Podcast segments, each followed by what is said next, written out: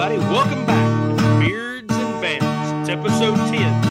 I'm Bryan Williams here from the frozen tundra of northern Missouri. And I'm Matt McCrory speaking from you from eastern Missouri. Well, it's two below.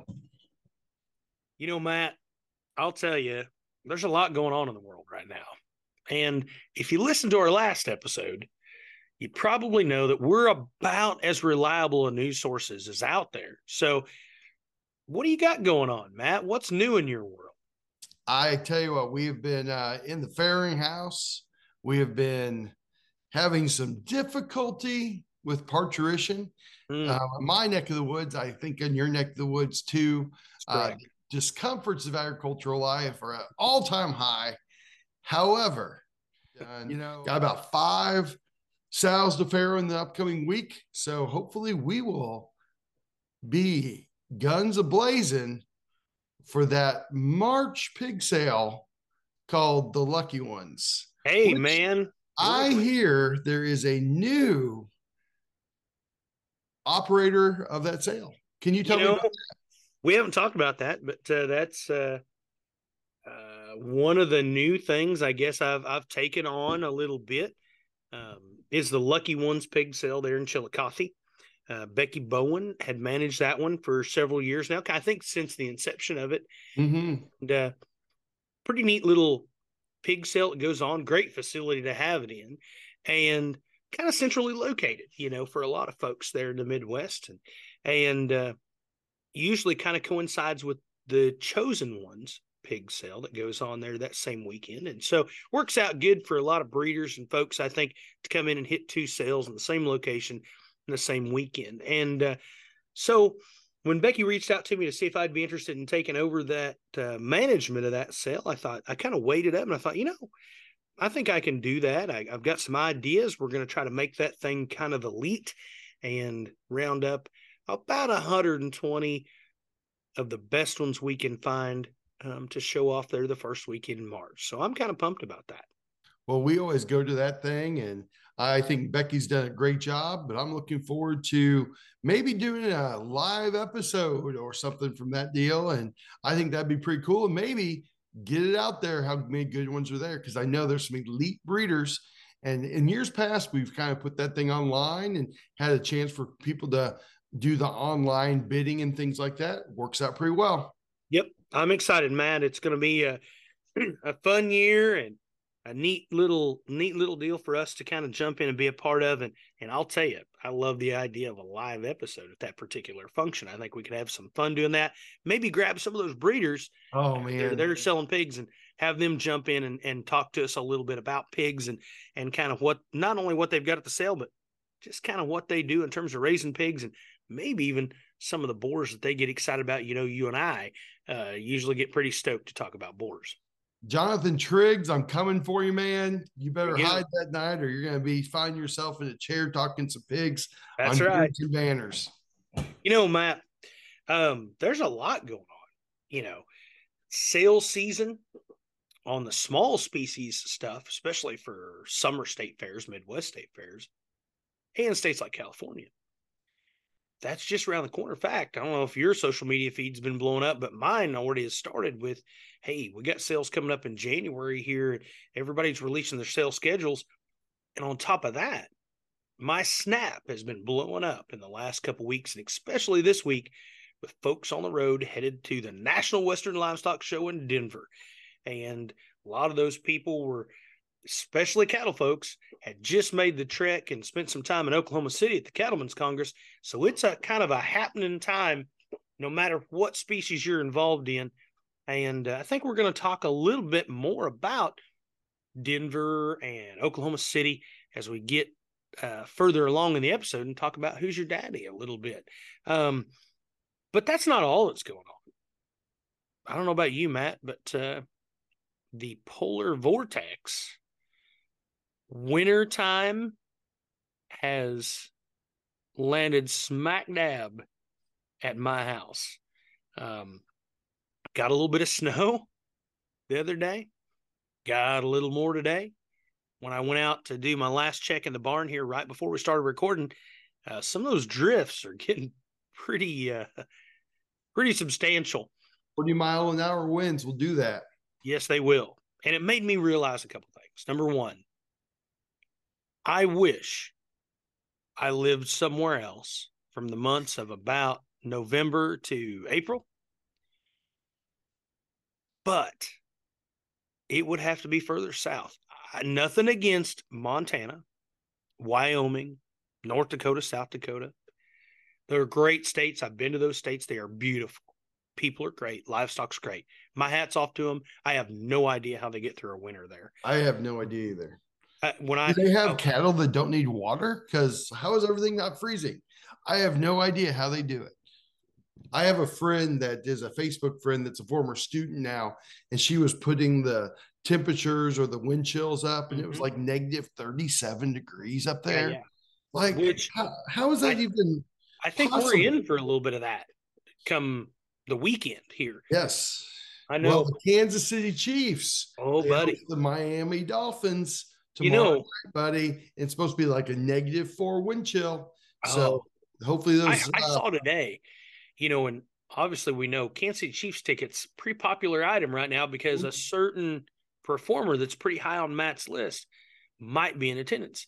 And so those tickets are getting harder and harder to come by. But I saw today because they are predicting negative 30 degree wind chills oh, at Arrowhead during the game.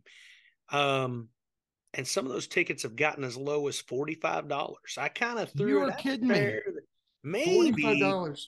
maybe I could break out the old uh, hot hands hand yeah. warmers, find me a piece of cardboard to stand on, and maybe I need to go to a Chiefs game. But I'm sure with our parturition schedule and luck that we've had thus far, I will probably up be up to my elbows in afterbirth that day and not even get to watch the game. So I uh, have uh, a little Facebook following thing about Kansas City Chiefs, and they said what they can bring in tomorrow. Did you know that if you're going to the Chiefs game tomorrow, you can bring in a three by five foot piece of cardboard? I saw that. I saw that. And I can tell you, as somebody who's been to a couple of those real cold Chiefs games, you'd be silly not to. Standing on that cold concrete. You think you could put bring that DuraPlate in there from the Fairing House and Ooh, I don't know. wrap yourself around with it or that stuff's so heavy. I, I'd probably have a stroke before I got to the gate. Um maybe like carry it like a sled, put a rope on it. Now there you go. Now, if I could find somebody that I could sit on it and somebody pull me on it like a sled, I'd do that. Well, when you leave that thing, you might have to have some. I will tell you, if I took it in there to stand on, I might have to abandon it, especially if the Chiefs game doesn't go well. They were very nice and put out on their website how much uh, warm weather gear they're going to be selling that day. So uh, that's very nice of them to offer. Probably cheap. Probably yeah. really cheap. I think they go, down marked it like to $170. I I would say, I would expect there's nothing really better than going to a Chiefs game and deciding that day that you want some Chiefs apparel. That's certainly the cheapest place to buy it.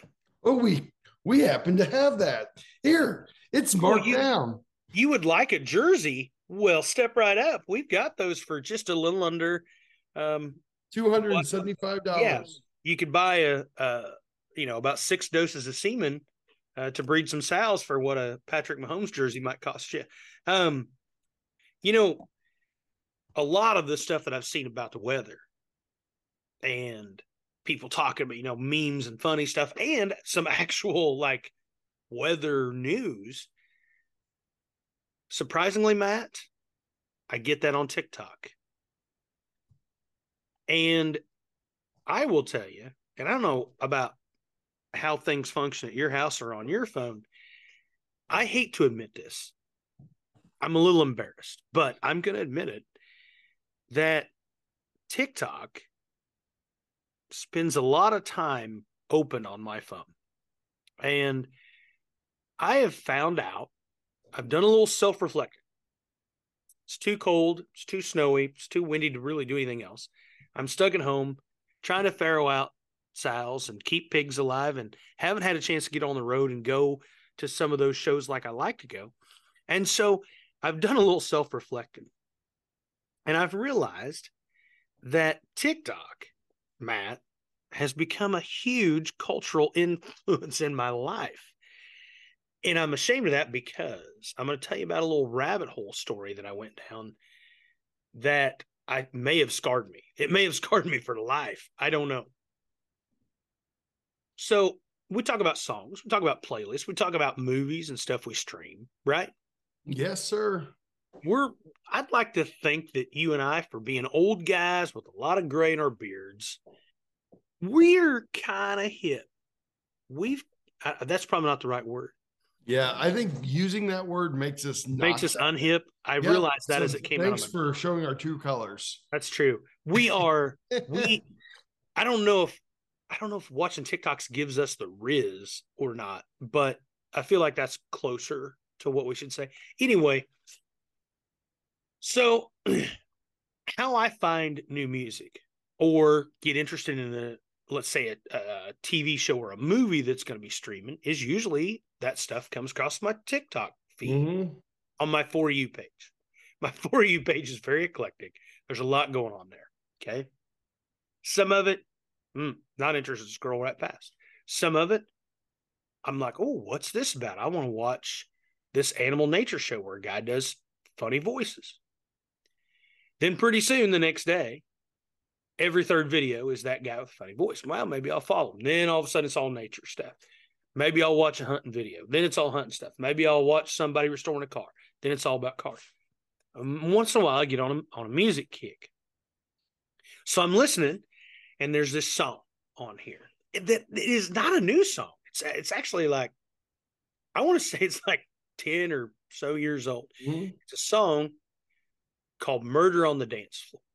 Okay, doesn't oh, yeah. sound like it.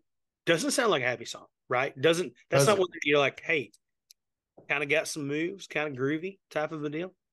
And you know me, Matt, I'm kind of a sucker for sugary, dumb pop songs, right? Mm-hmm. Got a little beat, dance around type of stuff. Kind of like those.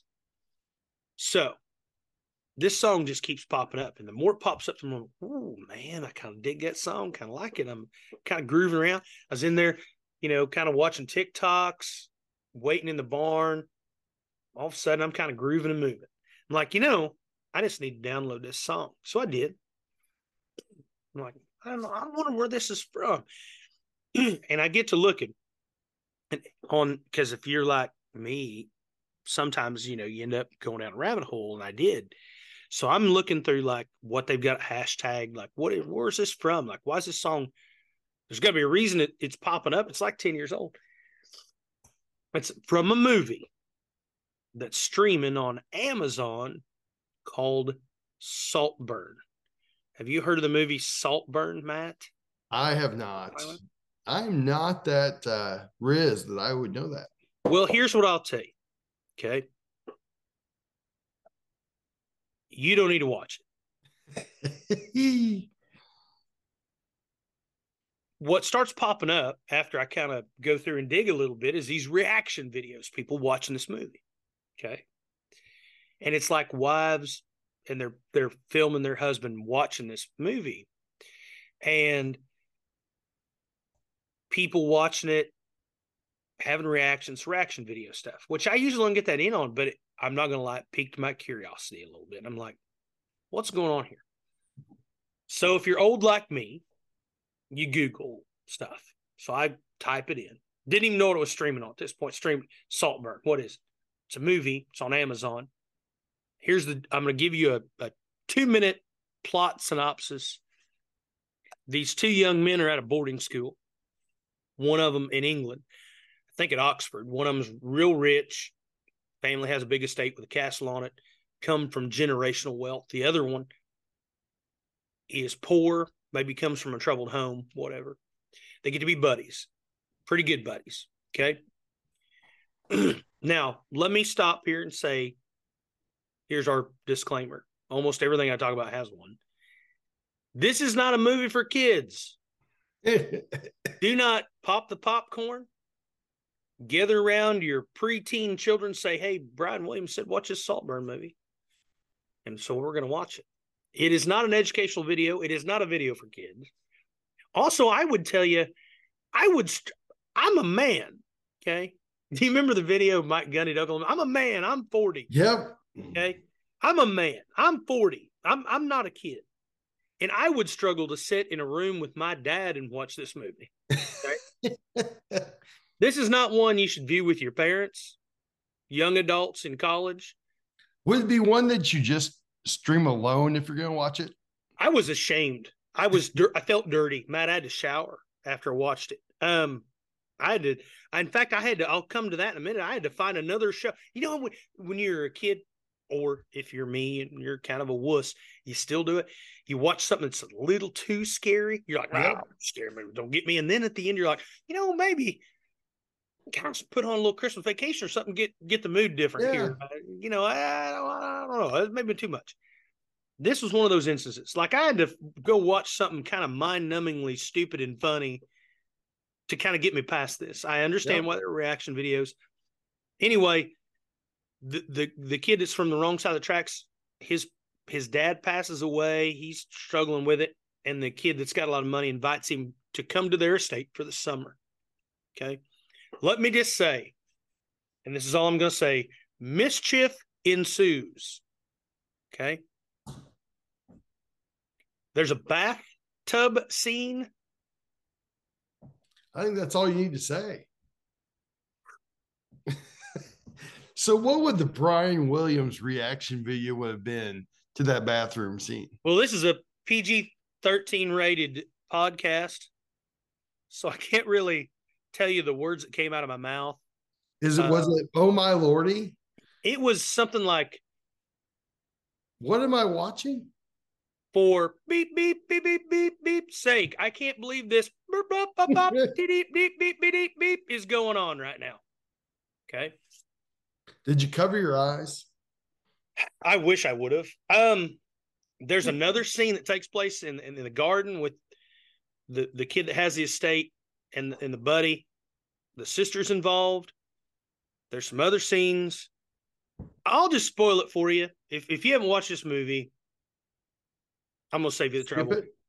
The kid is kind of doing some things that comes to stay with him. He's got kind of nefarious ulterior motives. Everybody in the family ends up dying in this movie, except the kid who is from the wrong side of the tracks and he inherits this estate. And you kind of find out at the end that maybe, just maybe, that was part of his plan all along. He's not a nice person. Nobody in this movie is a nice person. There's no uplifting message. And at the end of the movie is where this song happens that I was so pumped about. And it is a two and a half minute interpretive dance that this young man does full naked Oh, oh man. to this song that I'd been dancing around to in the hog barn all week. Man, this thing I grew. Were you This were you clothed? Were you Huh? clothed? Were you I would most all the time. Um, what is the song? Oh, the it's The song Murder on the Dance Floor Murder song. on the dance Okay. floor. Yep. but that's my warning to you, folks. Um, you find a song that you kind of want to shake your hips to and scoop a little Mhm. poop. You kind of snapping your fingers. And you're like, mm, I like this. And the next thing you know, you're on your recliner chair watching some dude dance around with no underpants on. And you have to ask yourself, how'd I get here? How'd I get here? TikTok's how I got there. That's the that's what that's what got me to. TikTok. Maybe you need some time away from TikTok. I can't. I want to. I can't. well, two things come to mind in that. Since you gave away the end of that movie, what happens in the end of Sixth Sense? the reason I say I that, can tell you, six. The Sixth Sense was a more uplifting, inspirational movie. Oh, than my this one I just watched. so um, I was a, I think I was a sophomore in hi- uh, college. No, I was probably a freshman in college. And that thing comes out, and and realistically, remember that thing came out, and everybody was kind of quiet about the Mhm. thing Mhm. because people didn't want to ruin it for everybody else. no, I had no idea going in to see No, it. me What was going on? and I'm watching it, and you know, back in the day, we used to rent videos. And what would happen with movies is somebody would rent it, and they would go from in the fraternity house. They would go from room to room to room to room to room, and Yeah. if whoever rented it would have to go find the movie To take it back. To take it back. Like you would literally, there's 28 rooms in the house. You would just have to go to all of them. Hey, do you got this movie? Because I need to take it back tomorrow. Well, anyway, we're all watching. It's about it's about 12 guys in a room. It was like on a Tuesday night, like late. And the guy walks in. He's a senior, Andrew Popwell. Andrew Popwell has a has a knack for uh, bursting people's bubbles. Let's just say that. He walks in and he says, "You know he's dead, right?" and we're like, "What? what?" thanks, Andrew. Well, thanks. That just saved me quite a bit of time watching. Yeah. So like we were like we were halfway through, so we were like truly invested. And then we are like, you son of a gun. Like, oh well, you know. But the other thing it reminds me of is your TikTok videos. I had two TikTok videos that came up this week that reminded me of some fun songs. Okay. So I have two songs for you because I don't know how mid 80s stuff, but comes along. But my dad and my mom were 80s rock fans. Mm-hmm. And two of the songs that came on that I loved, that I downloaded because I was like, man, that's just so good. Heat of the Moment by Asia. Oh, yeah. Remember that? Heat of the moment. Oh, yeah, man. Yeah you know, does that just take you back to 1988? Like oh. there were, you know, if you saw a big Rock hair, Z, uh, Rock Z sports car in the parking lot, oh like, yeah, oh, look at that thing, like that's acid wash jeans, big yeah, hair. yeah. That that hairspray was just smelling oh. up the hallways of the high schools, and oh man, yep. Uh, but uh, girls would tease I, their bangs way up. Yes. Remember that? And, and they were like, you know what, I people might say that I'm wrong here, but I hope that that comes back. You know, the mullet was kind of popular then, and it's it was back. I have no idea why they weren't cool or cool looking when they were cool. I don't yep. know why they re-entered our atmosphere here a little bit. Yeah. My other one that I heard this week that there's something about this song that man, it hits me every time, and I just have to like turn it up the outfield, your love. Oh yeah. I just want to use your man. Oh. And it and it's and they're both songs are kind of echoey, you yeah. know, like and it's just kind of like a you're just in an 80s time warp. Wait a minute, is that the Josie's on a vacation? Yeah. Away. Yep. Oh man. It, oh, it sounds man. like they're in a tunnel or something. It oh, just, oh yeah. Oh yeah. So Oh man, that just I don't is, know who Josie was, but I was always intrigued by that. I was too. Like kind of like Jesse, that whoever Jesse Jesse's was. girl. Yeah, yeah, like he must have he must have had a good looking girlfriend and he mm-hmm. must have some risk because if he had a guy so infatuated with that girl that they had to write a song about her. Well, Jesse must think about it, that's probably the first time I really remember somebody really not adhering to the bro code very good. Like yeah. this dude, like Jesse's supposed to be his friend. He's not worried about Jesse. He's worried about no. Jesse's girl. Mm-hmm. That's that's a no no. You know, uh, you know, we had a saying in college, uh, bros before something that rhymes with does. Snows? Snows. Bros before snows. Um, which is really fitting this week. Um, and anyway, that was our saying, and most people abided by it when they could.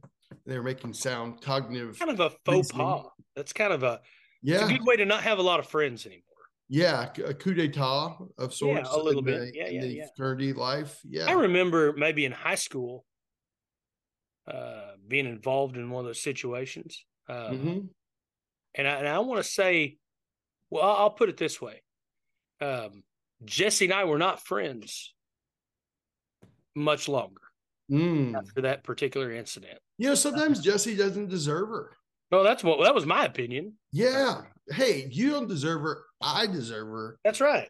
That's the way it should go. And but I will say, I at that point in my life, I probably wasn't full Riz, but you know, we are talking about we're talking about 80s here, and I've got a confession to make, Matt. I was making fun of mullets which is only okay to do if at one point in your life you rocked a mullet. Mm-hmm. In second grade, I rocked a really good one.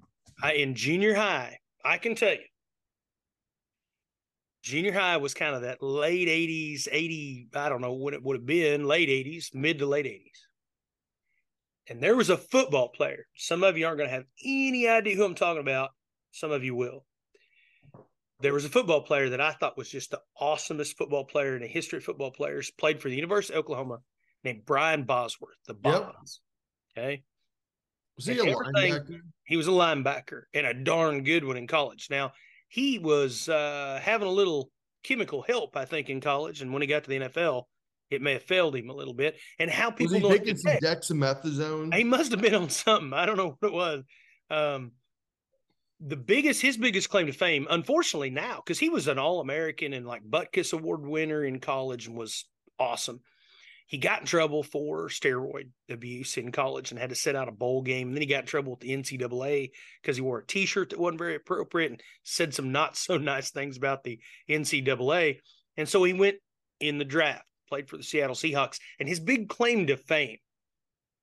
Uh, and they've done you know stories about it um, and all that kind of stuff. Is that on Monday Night Football? He'd kind of been talking a little smack on Bo Jackson. I can't think of a worse possible person to say, eh, I'm probably going to truck this dude um, than Bo Jackson, um, who's probably also, kids, we're going to stop right here. If you don't know who Bo, Bo Jackson is, first of all, find something to hit yourself about the head and shoulders with for a good solid minute. We'll wait. Secondly, go immediately and look up Bo Jackson highlights. Single greatest athlete I've ever seen or heard about. Did things that made him look superhuman. Mm-hmm. Um, I was at a ball game in Kansas City watching the Royals with my grandparents and watched that man break a baseball bat over his head.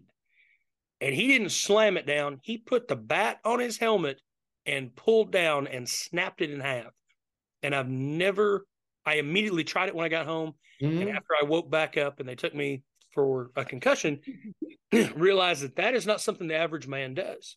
Yes. So but, I had, in high school, I had a guy that gave me a wooden bat just to see, and he bet me 20 bucks if I could break it over my knee. Yep. And it was a $45 wooden bat. And I was like, okay, whatever. Like we were just kind of being stupid. And I will tell you that I bruised my mm. Thigh. It does not go like you think it's going to go. No, like, oh, um, it's going to break in half. Nope, it doesn't. So. But Brian Bosworth's big claim to fame was that he got ran over by Bo Jackson on Monday Night Football. And it was at that point kind of the he had he was outspoken, a big personality, kind of he would have fit in great today with with TikTok, with all the social media. Like he'd have been everybody's favorite bad guy. Um, but back then that wasn't really how the game was played, and he was ahead of his time, and people didn't like him very good. But if you know anything about the Boz, he had a very specific haircut, spiked up on top, long kind of mullet in the back, shaved on the sides, like down tight, and then he had like lines or yep. he put his number in it. And boy, I can tell you, um, and I don't know why my parents let me do it. My mom was a beautician, for goodness sakes. When I was, I would say in the eighth grade playing football, I had the boss haircut, spiked on top, shaved on side, had the lines in it. It was tight, man. Had the lines put in there, and I had lines on this side. On like my left side, I had like three lines on the side, and then on my right side, I had a lightning bolt over here, and oh, then I had man. the mullet with a blonde streak dyed down the middle. What it really looked like is in fear of you when you walked on that football field. Well, I was about five foot nothing and a hundred nothing, so I don't think anybody was scared of me. But I can tell you, I had the hair, I had a big old huge neck roll, bigger than my shoulder pads. I had a visor that was tinted. Oh, I looked like I should have been playing something, um, except for the fact that it looked like as an eighth grader I should have been playing about second grade in football. um, that was the problem. But I digress. I get it.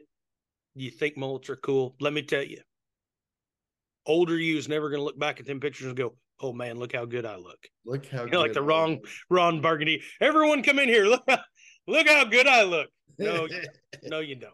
There's some styles that are meant to never come back, and that's one of them. You know, I had uh, in college, I had like not a mullet. It was like seven inch hair all over, just mm. flowing.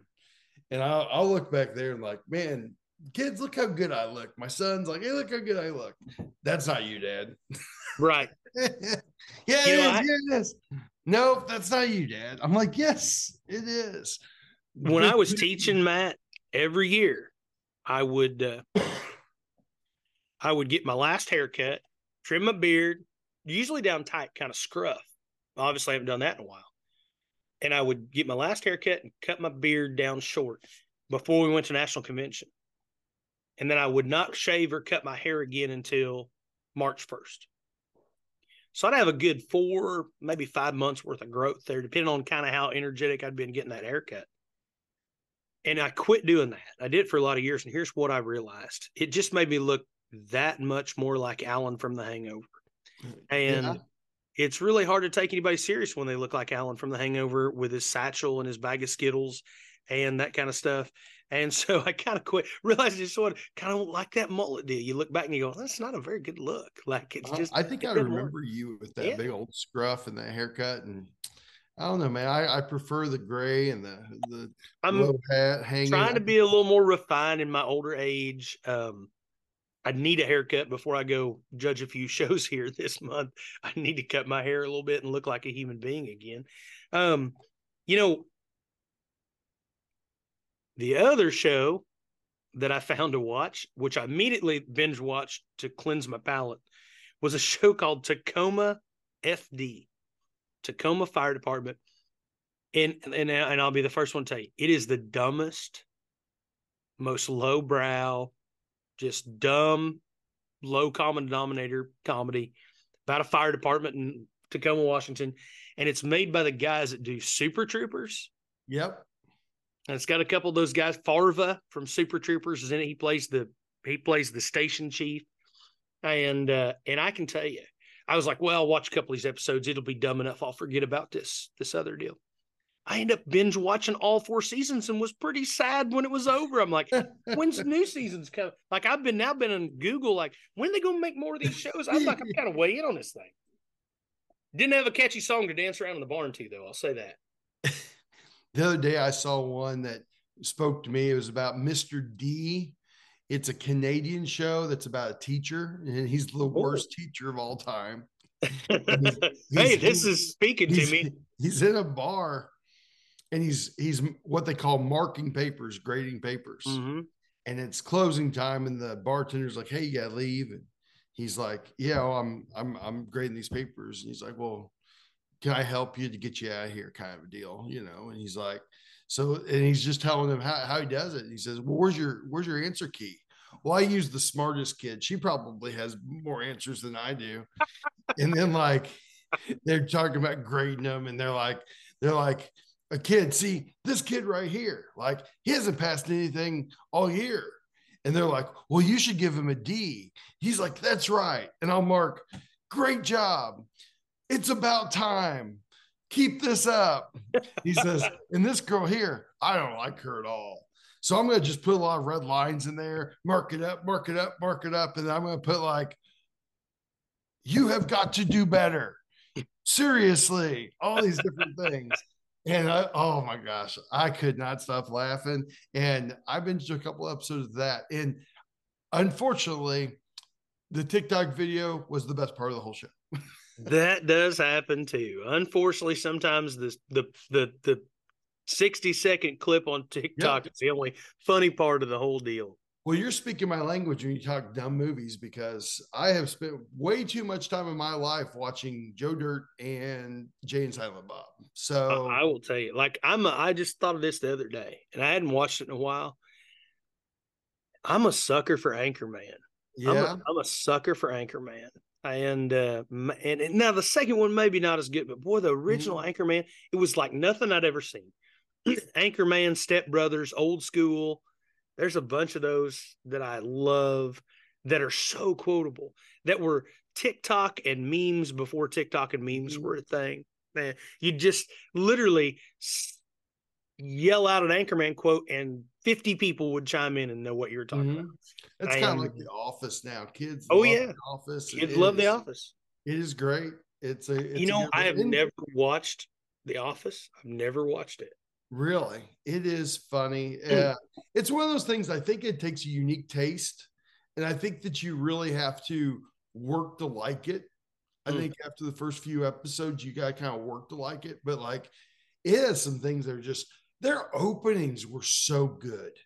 Like they're open the first, you know, five minutes before like the cast was presented, like it was really good. And I don't know, pretty pretty neat stuff. But hey, last week we were talking about some stuff in our top 10 list, which was well received by the public. But speaking of streaming, at the same time, we had a little faux pas in the editing, and it is what I would say, my bad.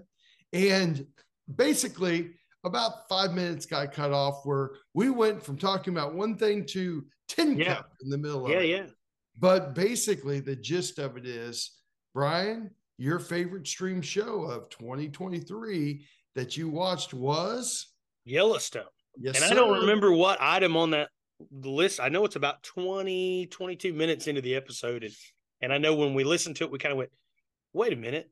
We are just talking about national livestock shows and we skipped a number. Now we're talking about Kevin Costner golfing in Tin Cup. Like what, what's going on here?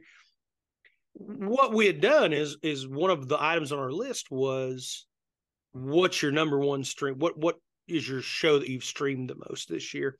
And so that got us talking a little bit about yellowstone. And uh and you know and i talk about that all the time. I wish my tastes were more refined. I wish i was more culturally expanded. But man i'm kind of a sucker for yellowstone too. I love that show. And we talked about some of the different seasons. And one of the things we agreed on was that Kevin Costner is pretty high on our list in terms of actors that we, we usually kind of gravitate to kind of their stuff or their movies. And and so we had to talk about our Kevin Costner favorites. And we're talking about stuff like Major League or not Major League but Bull Durham and and uh, Dances with Wolves and all the awesome movies he's been in. And we got to talk love of the game. For love of the game. And I think that that part is did stay in maybe for love oh, of the did. game. Great movie baseball movie and it's awesome. I, I that's one of those Matt. If I come in and eat lunch or at night, I'm flipping through channels and it's on. I'm not getting back out of my like I'm finishing mm-hmm. that movie. I love that movie.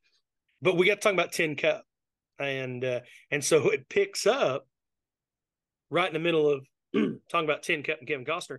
We promise that was just a mess up on our part. It sounds pretty incoherent. Hey, if it makes you feel better, we had a great time talking about Yellowstone and brought mm-hmm. up a bunch of cool stuff about it that we're not going to rehash right now.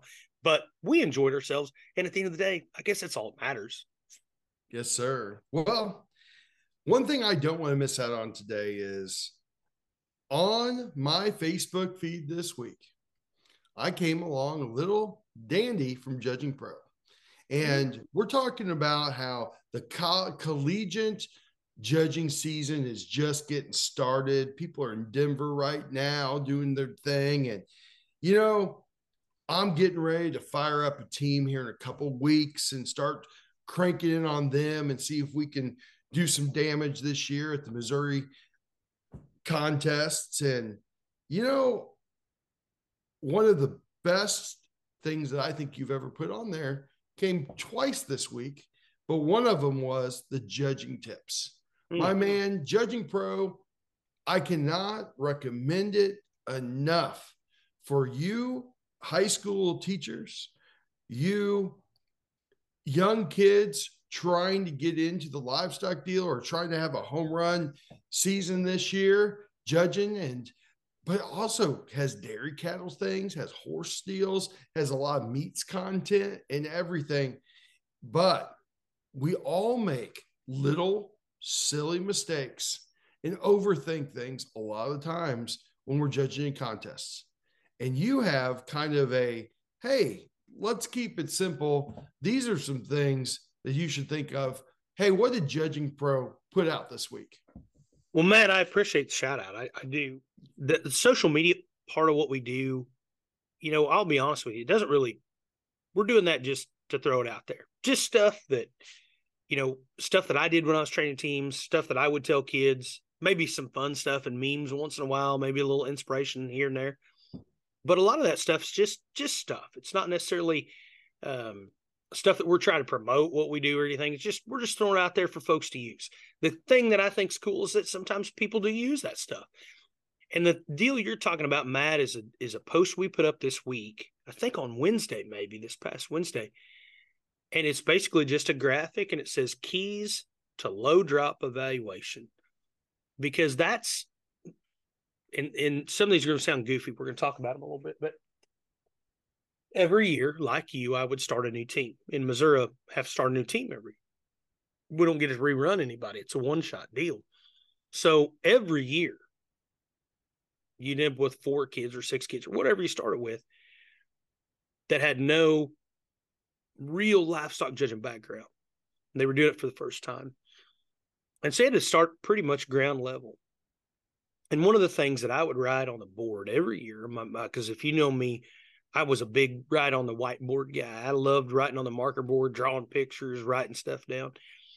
And kids would take notes, or at least they were supposed to. And this this list of things are things that I've figured out or kind of helped me or helped me help kids or things that I robbed from somebody else that I'd heard over the years. And I love this list because it tells you, and people are going to disagree with me here, I'm a big believer that great livestock evaluators are great because they keep things very simple. Yes, sir. And, and, they see the big picture and they keep things very basic and logical. And and they're not sorting a class based on which one has the smallest left inside hind toe. I'm not saying there aren't traits, individual things that aren't important that don't weigh in on how we place them, but man, don't beat a good one because her toes not exactly perfect. And that's what we run into sometimes kids getting confused. We get to a point as livestock coaches or livestock folks where we know enough that we're trying to feed those kids all that information we've gleaned over the years. And we throw out so much white noise and so much just stuff. Kids can't sort through it. And all of a sudden, they're doing dumb things and they're dropping a lot of points. And so I was a big, I'll be honest with you, Matt, and you probably know this. We've talked about it before. As a livestock judging coach, I was never a guy that said, we've got to win the contest placing livestock. My theory always was we've got to be low drop enough that we're staying in the hunt so that we can win it in the reasons room. That was always our theory. Now, sometimes it worked, sometimes it didn't. But I was big a, a, big proponent of low drop evaluation, not mm-hmm. no drop evaluation, because I, I think if you train you if you train for no drop evaluation, I'm going to 50 every class. Boy, talk about a recipe for disaster. It is. Uh, and I always told kids when we had a practice, we'd go out and we might look at six or eight, let's say six or eight gilt classes somewhere. We might look at four or five fat steer classes at a feedlot. Those classes that, you know, everybody gets them right uh, everybody 50 that one. Great. Pat yourself on the back. Don't break your arm doing it because you didn't learn anything from that class. That's mm-hmm. warm and fuzzy. That's going to make you smile when we go stop and get ice cream here in a little bit. This class that everybody busted, that's going to be the class we learn something on. Yep. And while I don't want kids to bust classes, I'd a lot rather them doing practice. For sure. I can maybe right the ship a little bit and teach them a lesson versus – hey, everybody 50s everything in practice. Yep. Why are we why are we out 89 points at a contest? So every to try to head that off, we'd have this list. And and this list has got some things on it. We're just going to go through them one by one, I guess. And the first one on the list is know what you know and know what you don't know. Mm-hmm. Sounds pretty dumb. And what that really, what I would tell kids is what that really means is when you step into a contest, whether you're no matter what you're evaluating, what whatever that particular class is what do we know is important in that particular if we're judging heifers what is important in heifers? If we're judging market hogs what is important in market hogs? Okay. The second thing part of that is what am i given here? Are these real high quality ones? Are they all pretty moderate to bad ones? Mm-hmm. do they all have muscle? Or is muscle the deciding factor are they all good skeleton or good enough skeleton? or a skeleton, know what you know. then know what you don't know. Okay. I don't know how these things are going to grow necessarily. I don't know some, a lot of times the genetics on them. I may not know the breeding on them. And I don't know, maybe as a kid, the all the ins and outs of sorting them on rear leg or hock placement or joint angle. So if I don't know that well enough, I'm probably not going to start there. Mm-hmm. And I'm mm-hmm. probably not going to put a lot of weight in that basket because I don't know it well enough. Sort them on what you know, sort them on what you can sort them on. Okay. The second one, this is maybe one of my favorites. Don't lose the forest for the trees. And that's what we just talked about a minute ago. If she's the best animal in the pen, don't beat her. I don't care if she's perfect. I don't care if she's the best one we've ever seen. I don't care, and this we'll get we'll get to this one in a minute. I don't care if she's the one that you would take home and build around. None of that matters to me. That's not our job. Our job is to find the best one and find the worst ones. Don't beat a good one in a in a class because she doesn't have the kind of neck you like. Don't beat a good one. Don't don't beat a good gilt because she's a little droopy eared if she's the best gilt. Don't beat a steer that is the best steer just because he's not perfect on his rear pasturing. If he's still acceptable there and he's the best one, it's all about, in my mind, coming up with the sum totals and finding the contest sure. animals. And don't lose the forest for the trees when you do it. The next one's maybe my all time favorite. Okay. And this is where you can let a lot of stuff go because Matt, very seldom, and I know you're a little bit in that boat, very seldom did the kids on my livestock team have much actual livestock experience. And if they did, it probably wasn't a lot of show ring experience. They mm-hmm. didn't have an opinion. Okay. And that actually helped me as a coach because they just knew what, what I told them. They didn't they didn't say, well, we don't raise those kind of heifers because they blah blah blah blah blah. Well, I don't like that type of barrel because the one I fed, blah blah blah. They don't have an opinion.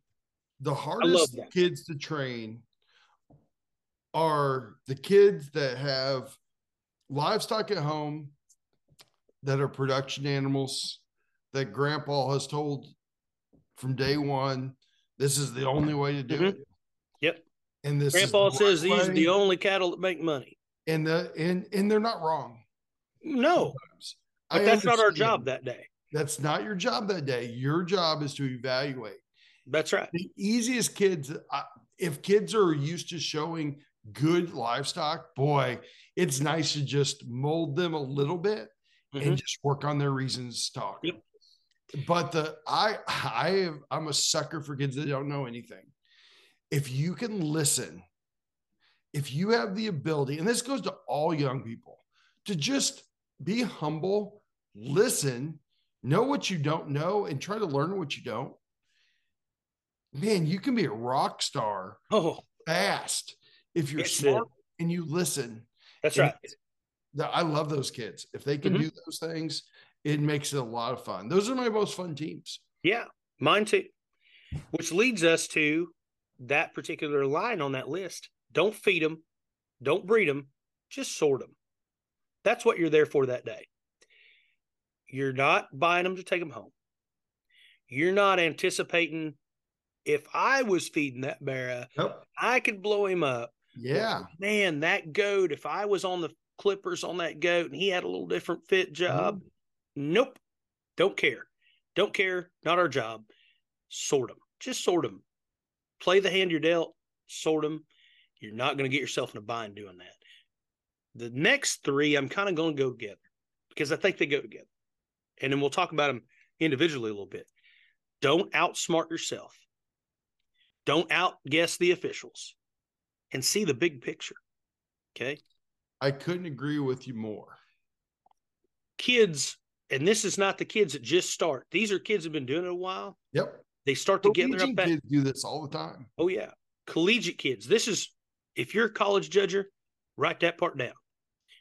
Two things. Don't outsmart yourself. Don't outguess the officials. Neither of them ever work. Okay. Yep. You might see, oh man, these guys are they must be on the committee.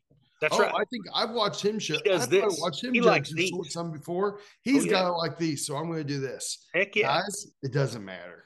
Williams on the committee, and he likes contest- them big and massive and bold, man, blah, blah, blah, blah, blah. The other thing is this I'm not calling anybody out here. But if if you're judging at a big national show, big national contest, let's say it's Kansas City, let's say it's Louisville, whatever. Don't be going through and checking social media. Well, that barrow won. I'm gonna Yep. be looking for him. Those aren't in the contest, kids. They're not in the contest. Mm-hmm. Um, and I just happen to know that if you're in Kansas City and a Calico barrow wins the whole thing, I'm probably going to find three or four Calico barrows for you. None of Oh. them won the contest, or none of them won the show. But there might be three or four Calicos in there for you to find. Maybe they go first, maybe they don't. I'm more about let's sort them.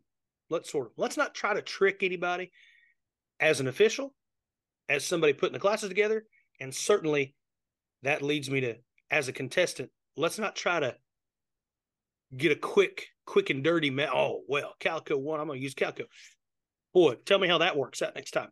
Um, don't outsmart yourself though, and this goes out specifically to the college kids. That one in the officials deal because those kids have got enough knowledge kind of jammed in that jar that those are the times where you really end up big and with a big slide on a class. Because I know this one's good,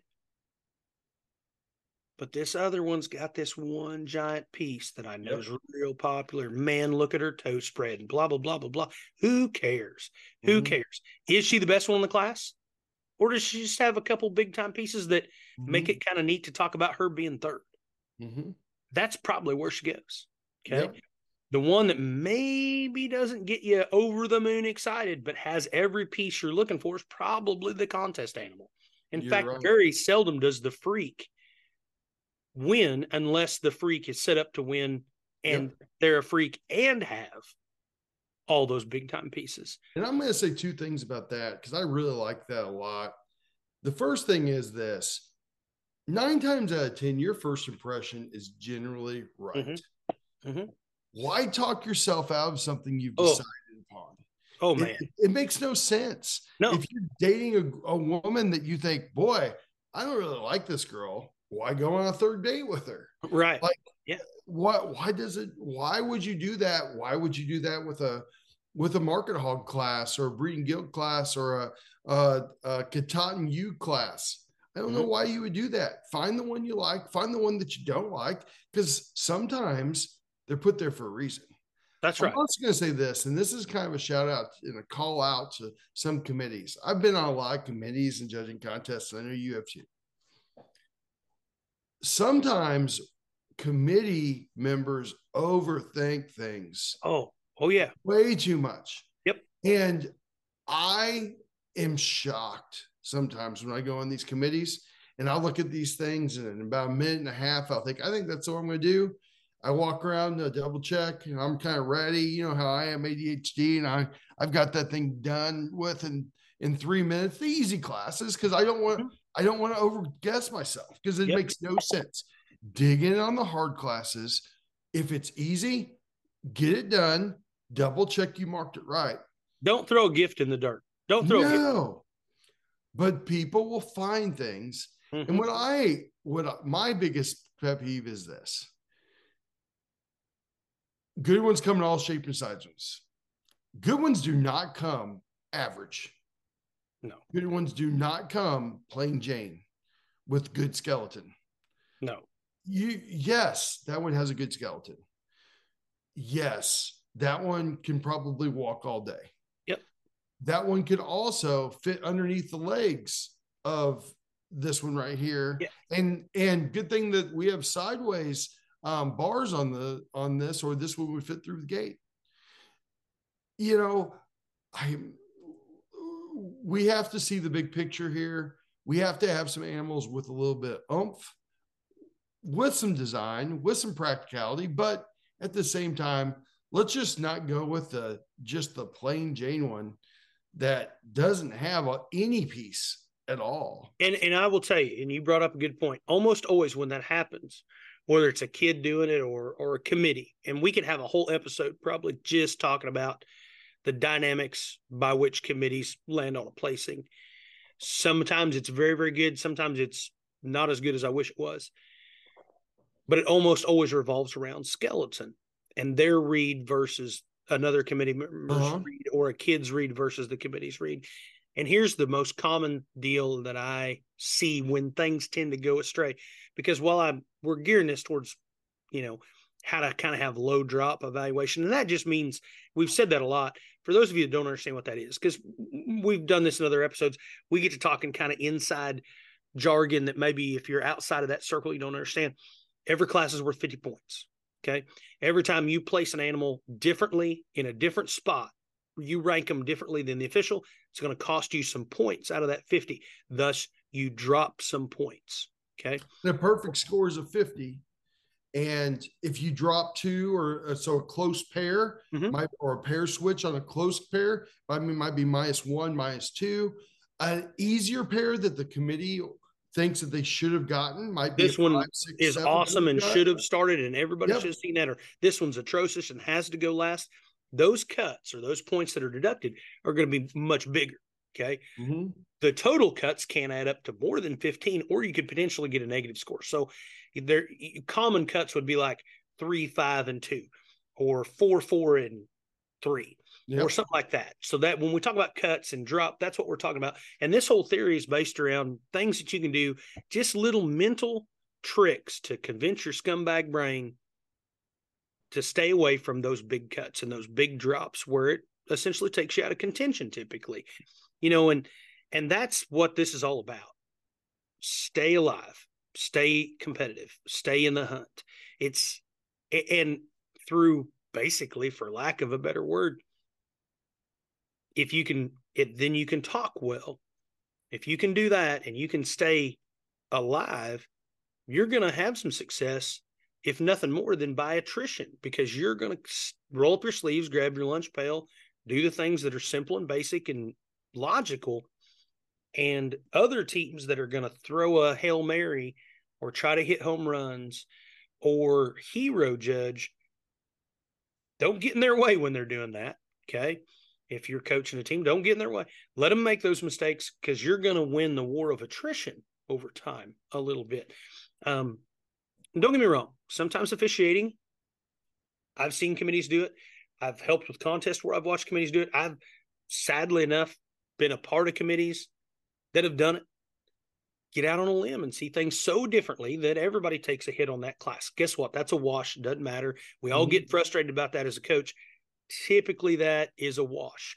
Um, see the big picture. Hopefully, that's what committees do. Hopefully, that's what kids do. You know, we were circling, and I don't know I finished my statement, but where I was going with that deal is almost always when I'm a part of a committee that gets, let's say, maybe a little disagreeable or heated, even sometimes. And I've seen committees get heated. People get mad at one another. It's mm-hmm. usually over this. It's somebody that goes, You've got a committee, and pretty much everybody on the committee or a big chunk of the committee goes, Man, that three heifer is special. She is big. She is bold. She is cool necked. She's awesome in her top line. She's awesome in her rib cage. She's presented top shelf.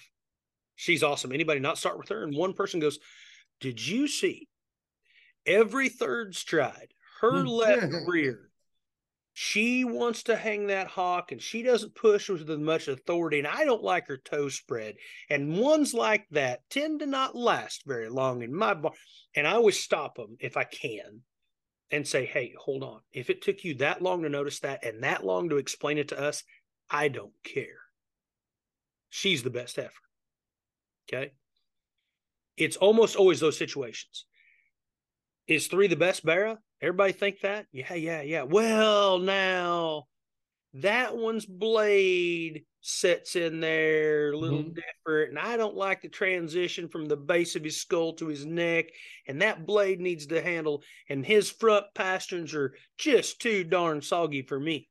That's not what I ask you. That's great. Everybody write that down. Kids need to talk about that in reasons. Is he the best hog? If he's the best hog, run him up. Okay. Committees need to do that kind of stuff. And if you're an evaluator, and this is the danger in trying to guess, Mm-hmm. Because there may be that one person in the community that thinks like that, but probably they're not going to win out. Yep. 90% of the time, they're not going to win out, and they're still going to start the best hog. And so if you look at that and you go, well, I know so and so when he judged Expo last summer, went off on a tangent about pasterns, and he's on the committee today. And boy, that barrow, I love him, but he's just too far down his pasterns. I better roll him to the bottom pair. Guess what? You're going to take a simple bust. You're going to take a slide. Yep. Because you didn't do what the big picture was. Big picture is he's the best one. And so keep yourself out of trouble and see the best picture. The other thing, and I like this one, and I'll explain it a little bit find the lowest common denominator. And I alluded to that at the beginning. If I walk into a class Matt of steers and I say, okay, and I, I look at my first line, know what I know, know what I don't know. Here's what I know about steers muscle balance and finish. Okay. They've got to have enough product. They've got enough, have enough fat to grade choice. And I'd like quality cattle that do that. Yep. Something that's got some balance. Notice how I didn't, I'm not going to go on a tangent here. You know me, I get on a soapbox. Notice how I didn't throw structure in that top three? Not yet, anyway. Here's why. And I, I cover your ears. Here's my rules on steers. If he can get from where he eats to where he sleeps, where he sleeps to where he drinks, back again at 1,450 pounds, he is sound enough. And I would Mhm. stand and get red in the face and argue with anybody that tells me skeleton in a feedlot situation or a 1,400 pound steer is make or break. Now, Unless he is foundered Yeah, unless it is- old hooves on him. inhibits his mobility to where he can't do those things anymore. Let's go sort the other stuff first because those other things are what we get paid on. Yep. I've never sat down at Ruth's Chris and said, I'll have the ribeye, but only if he had a good hock placement. Man, I want a Kansas City strip, but only if it come out of a steer that didn't pop his pasterns No, I want a steer that develops a big loin eye area with a ton of marbling.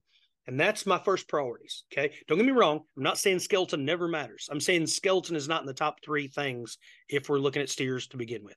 I couldn't So- agree with you more. So let me expand on that a little bit. And I use steers as that example. Know what the common denominators are muscle balance and finish. That's what I know. So I'm going to read those four steers real quick. I'm not going to spend 20 minutes. I'm going to say fat enough, fat enough, fat enough, not fat enough. Cool. Okay. Heavy muscle enough, not heavy muscle enough, heavy muscle enough, not heavy muscle. I start looking at what I'm dealt. Okay. But if I walk into a class and I go fat enough, fat enough, fat enough, heavy muscle enough, heavy muscle enough, heavy muscle enough, heavy. If those bases are covered, I got to go find the thing that sorts them because Mhm. fat in that scenario isn't doing it. Muscle or product in that scenario is not doing it. So maybe balance does it. And if balance starts doing it, that's when I start getting keyed into skeleton a little bit. Because guess Yep. what makes them bad balance pretty quick? A skeleton that's out of whack. And so then I start looking at how they're built. And maybe skeleton is the thing that places that class, but not until I've covered those other bases and it becomes the lowest common denominator. I look for the things that sorts them. I want to talk all that stuff. I want to talk all that cool stuff. But to get them sorted, I got to find what actually sorts them. It may not be quality. If I'm judging in Kansas City, I'm going to say that most of those barrows. Now, granted, I'm I'm not trying to pat myself on the back. I don't raise them barrows. I- have nothing to do with them barrows other than feeding them for three or four days. But there's a reason that they look the way they look is because we buy high quality barrows. We don't buy junkers. We buy good ones. So when you're Delta class in Kansas City of market hogs, quality probably doesn't sort that class. Mhm. It's going to have to be something else skeleton, muscle, degree of finish. Something else is going to sort them. If I'm going to Denver, which just happened on the 4 H and FFA side, collegiate contest just happened, and I see a set of actual feedlot steers. Guess what? I go right back to the argument muscle balance and finish. They're not fit up. I don't care who's who's the hairiest. I probably care a little less about hock and pastern and blade angle and start caring a little more about who's going to grade choice, who's going to hang the heaviest carcass, who's going to have the biggest loin eye, and which one does it in a in a good cattle package, mm-hmm. something that's got some balance, some look. And so find that lowest common denominator that's going to help you sort that class and start there. You'll get confused a lot less. If you start off looking at toe spread, start off looking at Yep. which one, it, you know, is the shiniest. You might get it straight. Um, sort the good ones up and the bad ones down. Sounds pretty simple. It's because it is. It uh, is. Know what a good and that and that's the big thing about that statement is that's what takes the legwork before you get to a contest. You need to train your eye and get that visual picture in your head. And you can do that a million places. Gosh, Mhm. guys, social media, and it, we've talked about this before. Livestock evaluation, evaluation is another one of those things where it's never been easier to train that than it is today. Yep. Because there's never been the amount of resources that there is today. You could you are hitting the nail on the head. And here's the thing, like just keep it simple. You Yeah. want wide or narrow? Do you want to have good look and, and presence in the show ring, or do you want to have them jammed up and coarse shouldered and things like that? You know, if you just keep things pretty simple there, Mhm. You know, a lot of times you're gonna be you're gonna be sorting the good ones up and the bad ones down. That's right. Know what the good ones look like. Know what bad livestock looks like. Train your brain to find those things. And if you can do that, boy, there's half the battle right there because you walk into a class and you go, well, this one ain't very good. They may have that one rock star piece, but it looks like they were assembled by committee. That piece don't fit. Nothing else around it is good enough. And then you look over here at this one and go, this is just pretty good livestock. Guess where that one goes? Probably in the top pair Yep. Okay. know how to tell the difference between a good one and a bad one. And when you get your boots on the floor in the judging contest, sort the good ones up and the bad ones down. And usually you're not too far out of whack. This is one that I guess is is a little more in depth and a little more specific because the one question, once we get a little basis of knowledge or we get a little further into it, my kids would always come back and say, What do I do? These are all real good. These are all real good. Or more commonly, for the level that we were judging at early on at some of the and Matt, you can attest to this. You go to some of those practice contests in Missouri, the common thing was they get back on the bus and go, them things all suck. They're all Mhm. bad. What do I do? They're all junk. What do I do? Well, first of all, they're not all junk. There's something in there we can find that's a positive about all of them, probably. Is the quality lower than what our expectations would like it to be? Sure, probably it is. But here's a little thing I used to tell people, okay? Because they'd say, I, I stood there the whole time and I just finally just bubbled a placing because I didn't have any idea. Well, number one, that made me want to break a clipboard over somebody's head, which is a kind of a Bob Knight way of coaching. And I, I hear that it's not popular anymore. But because you know enough to mark to get closer than that. But Yes. secondly, well, let's fix that. In a class where quality is on a level playing field, real good or real bad, go through, look at the, and I always used to tell people, and I heard a guy used to talk about, it, I don't know if you remember it. Um, we used to have the Missouri Judging and Grading Day, Yes. and Corbett favorite day of Wall would come in and he would talk about how to look at fat cattle and how to grade fat cattle. And that was usually when most of the kids zoned out and the ag teachers were farting around getting coffee. But that was my favorite part of the whole deal because I loved his delivery. I loved how he talked and I loved the things he said. And it always stuck with me. And it's how I, I kind of stole that a little bit and would tell kids imagine every animal's got a basket. Okay Yeah. out in front of them. Okay, this one's big topped. Put that in his basket. This one's good skeleton. Put that one in his basket. This one's real sleek necked and and and real high cutability. Put that one in his basket. Okay. Well, then at the end of that process, whose basket's the fullest? Whose basket's got the most stuff in it? Okay. And so I say that to say this. What you're really doing there is you're going animal by animal, looking at them individually, and start making an argument for that animal to win that class Mhm. in your head, he can win because XYZ. Okay. The one that you struggle, because at this point, we don't even know how, we don't have a starting point. We don't know who to start, who to bottom, where it goes. This is one of those scenarios. I'm completely fried on why I'm going to bubble my Scantron or mark my card. Start making an argument. The one that you struggle to make an argument for goes last. Start there. Bottom that one. Yes. Well, this one's got he he's good skeleton. Okay, but he's also the lightest muscle. He's also the narrowest made. He's also the most devoid of finish. He's also the worst balanced. He's also the smallest, pounds lightest. Guess what? I don't care how good he walks. Ain't nothing about him matters beyond that. Get that one out of the equation and start the process again and start whittling away at it and chip slowly. It may take you all 10 minutes or 12 minutes, but you'll get there. Are you going to be right? Maybe not. Guess what? I bet you're closer than just throwing a dart. And that's I what always ask those kids. I always ask those kids, like, why'd you put that one up? Like, and that's it. Can I see your can I, can I, can I see your paper? Mm-hmm. Well, and then they'll have a lot of things written about two or three, but they put mm-hmm. one first. They don't have anything written about nothing. One. He's he's the and black. I, and I was like, well, what what factors made you put him and sort him up? Well, I I don't know. I I, just, I just got flustered. I got. I oh, guess. I just get. I, I just. You know. Hey, just slow it down. Think about it. Read your paper. Read what you said, and then go with well, go with your gut. Nine times out of ten, your gut's gonna be right. That's right. And and what you're talking about, what what we're talking about here is is throwing a dart judging. Yeah. Which is completely different than what we talked about earlier, which is don't outsmart yourself, where you actually know so much you're getting in your own mm-hmm. way. This is the other. It's just as much of a mental block and a problem, but it's at the complete opposite end of the spectrum. We've convinced ourselves we don't know enough and we give up. Mm-hmm. Well, that brings me to my your last one, and you aren't going to 50 every class. That's okay. Avoid the big cuts. That's right. I, this is the hardest thing for me to train younger kids because everybody wants a 50. Mm-hmm. Everybody wants to nail that class. Everybody wants to mark 50 on their deal. How many 50s did you get? Four. Yeah. I couldn't care less how many. Oh, 50s. me either. Let's me let's either. worry about the, the the the drop score right there. Let's worry about how much you dropped. The reason I say that is a few years ago, many years ago, I had a girl that had one in unbelievable day. She had seven classes at the Missouri State Contest and she did not get 150. Yep. But she got a 49, four 48s, a 47.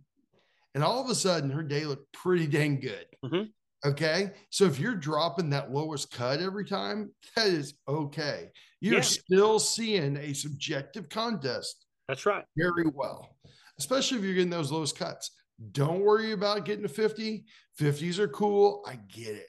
Yep. But man, worry about getting close. Worry about not busting things. What I tell kids is this if you get an A on the contest, if you get a 90% on the contest, you are going to be up there. Mm-hmm. So if everything put together between keep coal, between your classes, between your judging, if it all averages a 90% to a 93%, you're home. If you yep. can get a 45, 46 average, you're home on the day and you're going to win that thing. Yep. I agree 100%, Matt. And we've all got our analogies. And this is how he's explained it to kids because you and I, nobody would probably know it by looking at us today. You and I both played baseball, like baseball. Mm-hmm. And and I would explain it to my kids like this 50s are like home runs. Mm-hmm. They're cool. Everybody gets excited about them, but they're for the fans. They don't win ball games. What wins ball games is getting up to the plate, hitting a grounder, putting the ball in, the, in play, and getting on base. And that's that low drop evaluation mentality. Because in baseball, you show me the guy that leads the team in home runs, and I'll show you the same guy who leads the team in strikeouts. For sure. Because if you're swinging for the fence every time, you're going to miss a whole bunch. Now, when it goes, it's going to go but you're going to miss a heck of a lot. Show me the guy that's got your best batting average, and he's the guy that hits a line drive, gets on first every time, bats somebody in. And that's what low drop evaluation does for you. Like I said, it's kind of a, it's not spectacular because we're not 50 in everything, but it puts the ball in play. It keeps things in your court. It keeps you competitive. And then you, you're talking or, or for our you know, if you're an ag teacher in Texas, your questions, which man, mm-hmm. I don't envy it. I, I can't imagine having to try to win it on questions. either. Um, you have to have stock kids. Oh my gosh, the amount of knowledge that you have to have for those tests and those questions is vast. Um, but what I would tell everybody is that I would a lot rather have a kid come back at the end of the day and show me a, a list of classes and it's 47, 48, 48, 48, 46, 47, 49, then 50, 50, 50, 50, 17, 50, yep. 50, 21, 50, 50, yep. 33. Because I can tell you who drops less points in that scenario yep. And who keeps us viable as a team and who may have cost us the contest. Because here's the other thing you hit a whole bunch of home runs. That's awesome. High five. What happens if those three classes you busted are the three classes you got to go talk? Guess what just happened to your reasons? They just took a big dump too. so don't put yourself in that position. I'd a lot rather go be 48s across the board and go talk a 48 in the room and talk that talk the heck out of that middle pair two point switch that was real close then 50 everything and then now I got to go talk a 27 where I bottomed the first place steer and called him kind of a wretched narrow flat piece of mm. crap. Because well, guess what your score is going to be? Not very good. A long time ago, we would go up to the National Barrow Show in Austin, Minnesota. Spam mm-hmm. capital of the world, baby. Yep, you betcha. And and we're talking about the spam you eat, not yes, somebody spamming you. Not the Russian yeah, spam. That's right. My dad took us up there in the school Lincoln vehicle. Halfway through, halfway up there, the air suspension goes out. Oh and it is just a bumpy ride. It is awful. like we felt everybody, you couldn't even sleep in there because like you would hit bumps and it would just drill you. You couldn't do your homework because you couldn't write. It was awful. Well, we get up there and uh, we're we're thinking about this, and they have all those belt buckles laid out. Mm-hmm. Everybody's just, oh, I want one of those belt buckles. Top 10 would be so great. First six classes, I get 50s on Seventh class got 48. I'm feeling as good as I possibly can. The last class comes in. I look at it. I'll be honest with you. Go with my first impression. I think I just won this sucker. Kim Brock comes on the microphone, talks about how you have to find this one, how you have to just go with this and ride this one to the top. It was the barrow I put last. Oh. I got a 12 on that class and got 12th overall out of 400 kids. And I felt about this small.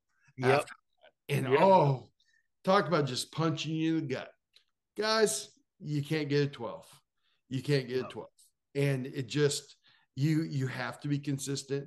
You got to think it through and uh, you, you got to do those things.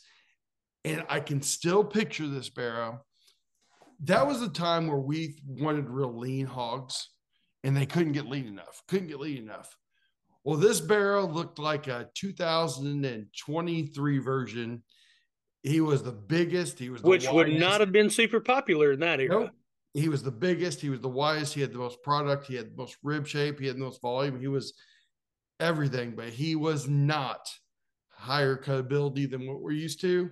Yep. And I threw him to the bottom and boy, he probably filled up the biggest basket. And mm-hmm. If I would have understood that and I would have done that, I would have been having a belt buckle today instead. Those are those deals. They'll kind of haunt you a little bit, and you know, over the years, you have and I've had a chance to work with a lot of kids and and start them from scratch essentially, and take them through you know kind of their judging journey. And both of us have had kids that including my daughter, um, that go on to judge collegiately uh, in junior college or senior college. And I can tell you, the common theme is that low drop evaluation, not no drop, but low drop evaluation tends to put you on the right side of a good day more often than not and set you up for putting how you end up in your own hands in terms of going in the reasons room and doing the best you can do. Hey, not everybody's going to win the reasons treatment. I get that. Not every not every kid is a high level talker, but if you can stay competitive, stay in the hunt off the floor with low drop evaluation, at least you're giving yourself that opportunity to stay viable and competitive in the reasons room. And we could come up with a whole nother episode just about reasons and our philosophies on training and getting kids ready to give reasons and all that stuff and and what makes a good set and I'll be honest I'd be pumped to talk about that kind of stuff But tonight, we're just talking about how to sort them first through fourth. And I think while there's not a cheat code and there's not an everything always revolves around this one thing and there's not a thing that works every single time all the time. I think there is a set of basic rules that sounds like some old hillbilly in North Missouri wrote it that probably keep you on the straight and narrow. Mm-hmm. For sure. Hey, speaking of straight and narrow and having a good day, let's end this sucker with a great motivational message. And today I have two. I don't know if that's a faux pas. Oh, man, double I the fun. found one from a guy who's choosing to retire. His name is Nick Saban. And talk Can't about psh, blow my mind. I couldn't believe it, but my Missouri Tiger football team hopes that they don't necessarily find the next Nick Saban next year because we play them down in Bama. But mm. I like this one a lot. This is our first of two, and I really like this. If you want to make everyone happy, don't be a leader, sell ice cream. I love that one, Matt. And you know, when you think about that, and there's just so many good things with that one. I think uh, it is hard to make everybody happy. Mm-hmm. And it's also, I tell students this all the time. I tell people this all the time. Hey, I'm hard on you because I care. When I stop getting on to you or I stop asking you to take advantage of this opportunity, boy, that's when you have to worry about me not liking you or, or, or not wanting to help you because kind of giving up. You know, it's okay for people to push you. It's okay for parents to push you. You know, I push my kids pretty hard sometimes, but I'm also the first person to tell them I love them. I'm the first person to give them hugs. I'm the first person to try to cheer them up when they're down. And that's okay. So don't be afraid to be a leader. Everybody go after it. Go after your dreams. I love that one, Matt. I love it. It's one of my very favorite ones. If you if you show me somebody that everybody likes and everybody thinks is doing a great thing, they're probably not really doing much because yeah, especially in today's world, if you're really making a difference, not everybody's going to be your fan. They're going to hate okay. you because they ain't you. That's they hate us because they hate us. That's right. That's a that's another dumb dumb movie that we stumbled upon. That's right. And the last one, this perspective with faring troubles and things that we deal with, there's a please remember that I saw that was a former student put up there that I thought was really good. And it's a chalkboard and it says this Please remember, your job is the dream of the unemployed, your house is the dream of the homeless, your smile is the dream of the depressed, your health is the dream of those who are sick. Beautiful things happen when you are distance yourself from all the negativity. Oh, Find oh, something to be grateful for. And I think that's a good way to start us off for the week next week. And hopefully it puts some things in perspective. I love that one too, Matt. What a great message to end on. It's so easy. Being negative is actually the easiest thing in the world to do. And uh, very. Uh, it takes energy, it takes thought, takes a little cerebral function to find the positives in things, no matter how hard they may hide themselves. And what you said is exactly right. And I, and I look at that all the time. I'm living a life right now, no matter how discouraged, disgruntled, frustrated, ready to quit I am on certain days, that 14 year old me would have dreamed about having this life. And I think that bringing up the fact that while sometimes we get stuck in the bubble and we're too close to see it and we lose the forest for the trees a little bit, it's easy to say, Woe is me, things are rough. But if you step back from that and go, look at the blessings I have, look at yep. the good things in my life, and how many people don't have those things. Sure. Maybe maybe we have a family and someone doesn't. Maybe, you know, we have a house to live in and someone doesn't we have a car to drive and somebody's struggling to get to their job or their family because they don't have transportation you know it it's easy to get to to lose sight of the for lack of a better word the blessings that we have in life and i think if we can just sit back and go you know what things could be a way worse scenario for me. I need to stop and probably cool it with the negativity a little bit. Yeah, I think that's a good way to end it. And uh, guys, everybody, please this week when it's cold out there, check on your neighbors, check on your friends. And most of all, be nice. All right. Hey, everybody have a great week. Stay warm. You bet. We'll see you guys next week.